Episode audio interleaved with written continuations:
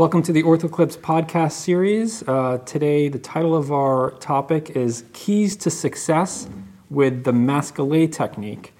And our guests are Dr. Benjamin Taylor, Fellowship Director of the Orthopedic Trauma Fellowship at Grant Medical Center, Columbus, Ohio. He's also Associate Program Director for Ohio Health Orthopedic Surgery Residency and Associate Clinical Professor at Ohio University. We also have uh, my colleague, Dr. David Gallos, Assistant Professor of Orthopedic Surgery and Sports Medicine at the Lewis Katz School of Medicine at Temple University here in Philadelphia. Thank you both for joining today on the podcast. Thanks for having us. Great. I'll start with, uh, with you, Dr. Taylor. Um, why don't you just introduce us real quick to the Masquelet technique? What is it and what are the indications?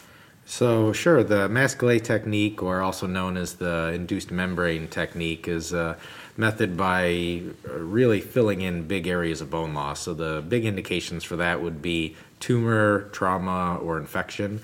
Anything where you get these critical defects, we need to fill with something, otherwise, whatever construct we're using is doomed to fail. So, in this technique, uh, it kind of discovered by uh, Dr. Masquelet from France, a plastic surgeon uh, put in cement spacers, PMMA spacers, into large bony defects and uh, treated the infection. And then, once adequate uh, debridement was done, proceeded with bone grafting into the basically membrane or the gaps that were created by placement of the PMMA. Okay. Um, how good is the evidence to support its use? Uh, the evidence, most of this, you have plenty of uh, level three, level four type studies on this, large case series, uh, meta analyses of these case series there. And so uh, the descriptions are, are pretty good. The uh, technique itself is well described in many of these, and uh, success rates in a recent meta analysis was just under 90%. Okay.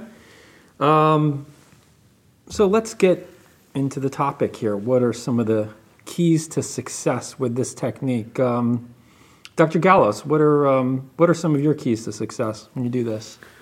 I think um, number one, getting adequate control of any potential infections, getting any and all devitalized bone out of the area um, is typically the first step um, to uh, having a successful outcome. I think beyond that, um, having your member your uh, your cement spacer taking up the entire bone void and as Dr. Taylor had mentioned during our lecture series earlier today, having the bone ends covered by the cement is very helpful as the membrane that forms due to the foreign body reaction that the body has to the cement is helpful to uh, create union spanning the entire bone defect. Okay. Dr. Taylor, you want to step in? Yeah, sure. Some of your keys? Yeah, I would echo the biggest risk for this failing is infection. So if we look at all of the studies, the uh, odds ratio and relative risk of infection uh, causing failure is, is really the prime determinant. So making sure we have an adequate debridement. Dr. Masquelet himself does not put any antibiotics into the cement because he doesn't want to hide any infection. Many studies and many centers, including ours, uh, continue to use antibiotics to hopefully uh, prophylax or even treat any infection we may have missed. So that's a whole argument in itself. But I think the adequate debridement, and sometimes this requires several trips back to the OR to ensure this has happened. Uh, I think that is probably the largest key to success there. Uh, you mentioned placement of the spacer. This should be a, a fairly homogeneous, uh, solid uh, piece of cement that we make here. And so if we piecemeal this, the membrane that forms around this is also going to be uh, exactly like that and very difficult to take out uh, even in a piecemeal fashion. So it should fill up the void in the intended area we're trying to fill.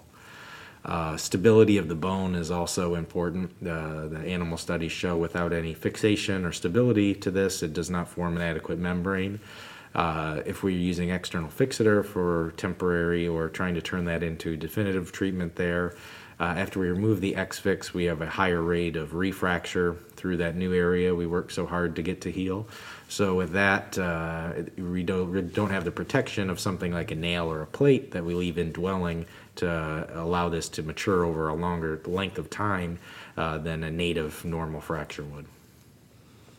Okay. Um, I guess in a similar vein, my follow-up question is, what are some of the problems or challenges you've faced with this method? Uh, maybe things that were just um, technical challenges, or perhaps things that you learned from a case that didn't go well um, that you've sort of improved along the way. Dr. Gallos, back to you.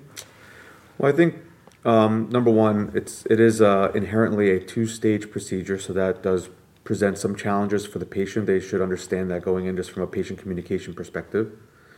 But also, I think to adequately debride and adequately place your spacer, it does require a more extensile and uh, larger approach than what you would maybe need if you were just um, you know doing this in a, in a different uh, technical way.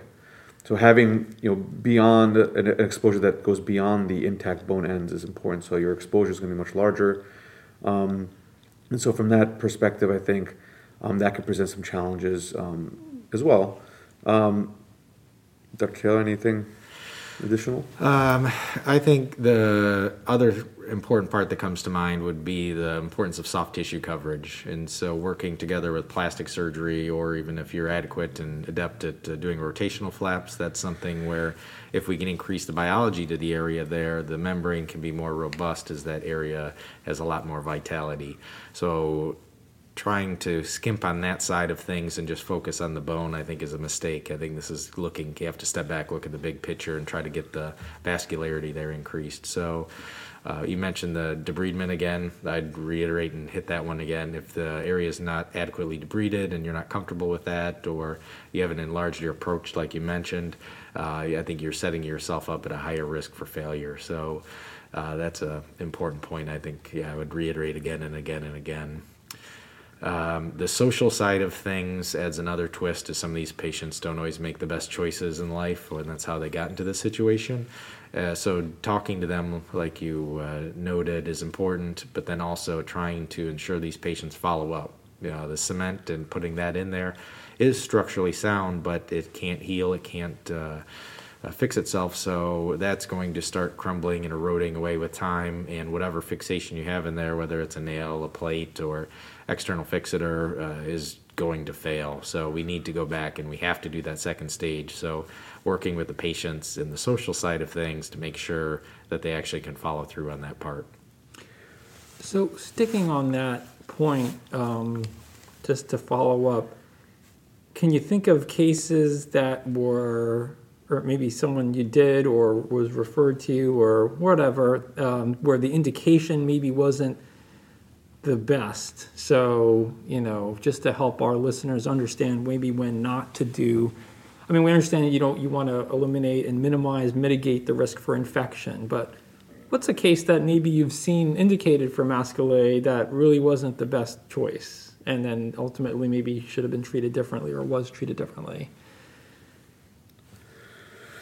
Um, well, I think sometimes uh, these very large critical bone defects with um, with a soft tissue envelope is not the best, and reconstruction of the soft tissue envelope is not.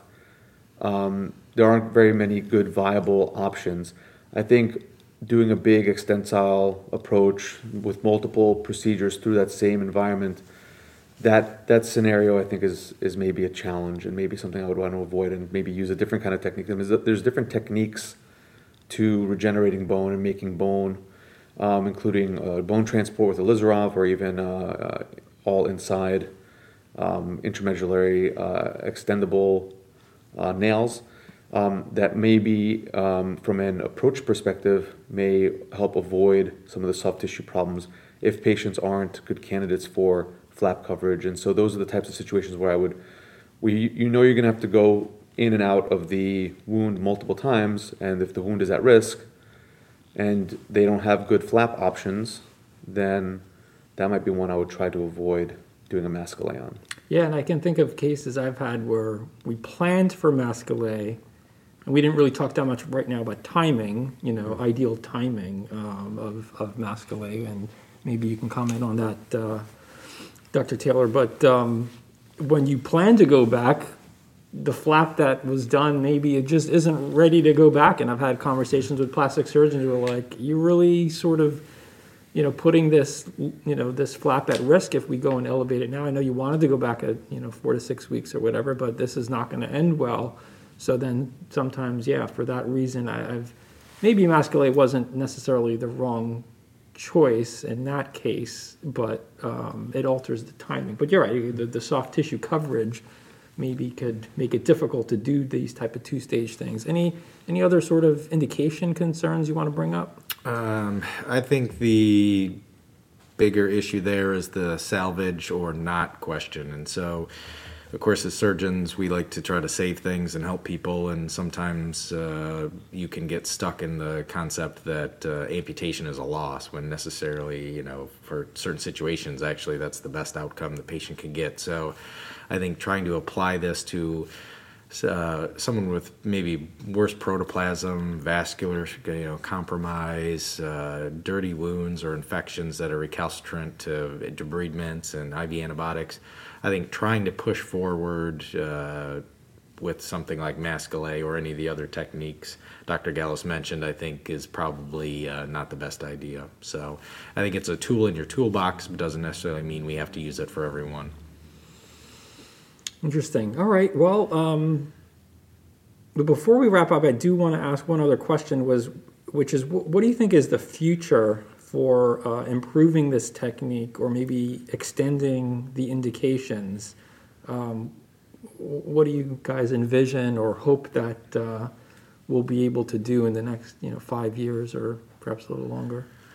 I think if you could create a one stage situation instead of a two stage situation, uh, that would be nice. If we put something in and around our graft that we could put in right at the get go, uh, created this membrane that protected it, or whatever we're putting around there in itself would be adequate to protect. It would also help nourish and prevent any ingrowth from any of the scar tissue from the outside, from the muscle and fascia and on. So I think if you could create a reliable system like that, uh, similar to, you know, we wrap a lot of nerves, we repair those. And so some of the technology and concepts are evolving, but uh, that's really one that uh, is not quite ready for prime time yet. So there's been candidates even since the mid 60s that have been around and tried, and especially in animal models, uh, a lot in the maxillofacial uh, space as well.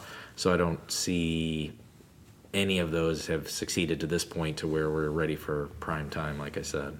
So I think that would be the biggest thing I would like to go to. I think the second thing that comes to mind is the chemistry. So, you know, adding whatever concoction we can in terms of uh, absolute amounts, uh, timings, BMPs, maybe it's altering the interleukins. Uh, you know, I think the chemistry we don't really understand to a point enough to know what else needs to be added there. There's data looking at BMP7's worse. Another paper says it does a little bit better.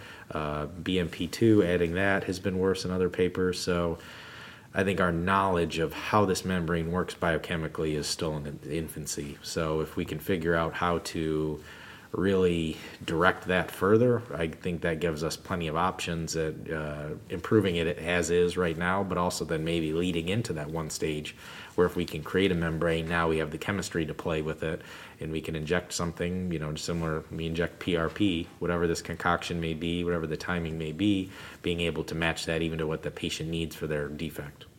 Yeah, I think there's a lot of future in injectable regenerative um, biotechnologies in the future and, you know, in medicine in general. So this could possibly be one of them. Any final thoughts, Dr. Gallos, for the listeners? Yeah, one. I mean, the other thing is after you know as we said before, the, the cement spacer itself is fairly stable for a finite time period. But after that, when you remove it and you have the bone graft in there, there is a time period when the bone is somewhat unprotected, even though you have implants in there. Um, so having something that might be have some structure to it to allow for perhaps some earlier weight bearing, as some of the studies show, um, weight bearing can be delayed up to even four months after this, depending on how the healing is going. Um, that you know I think that that could be something that might be helpful as well to make it a little bit more palatable to some of the patients. Mm-hmm. I think that's a good point, and uh, you know I've used the fibular strut, and it's been written up now a small series, and people realizing that aspect of it where you don't have that stability for that time after you take the cement out. Essentially, now you have a known gap defect, and uh, trying to add on something like a strut or whatever else we can come up with to augment that stability. Uh, oftentimes, we'll throw another plate on there, but then that's more operative time, potentially more morbidity for that patient. So, uh, yeah, if you could have something that'd be stable, that'd be great. Yeah, I mean, these are tough cases. You know, we're trying to save limbs, and I think the Masquelet technique is uh, certainly something that uh, we have as an option to help our patients. Seems like we still have a little bit to learn. Um, but that was a great discussion. I want to thank uh, my guests again, uh, Doctors Taylor and Dr. Gallos. We've been talking about keys to success with Masquelet technique. Uh, thank you again. Yeah, thank you. Thank you.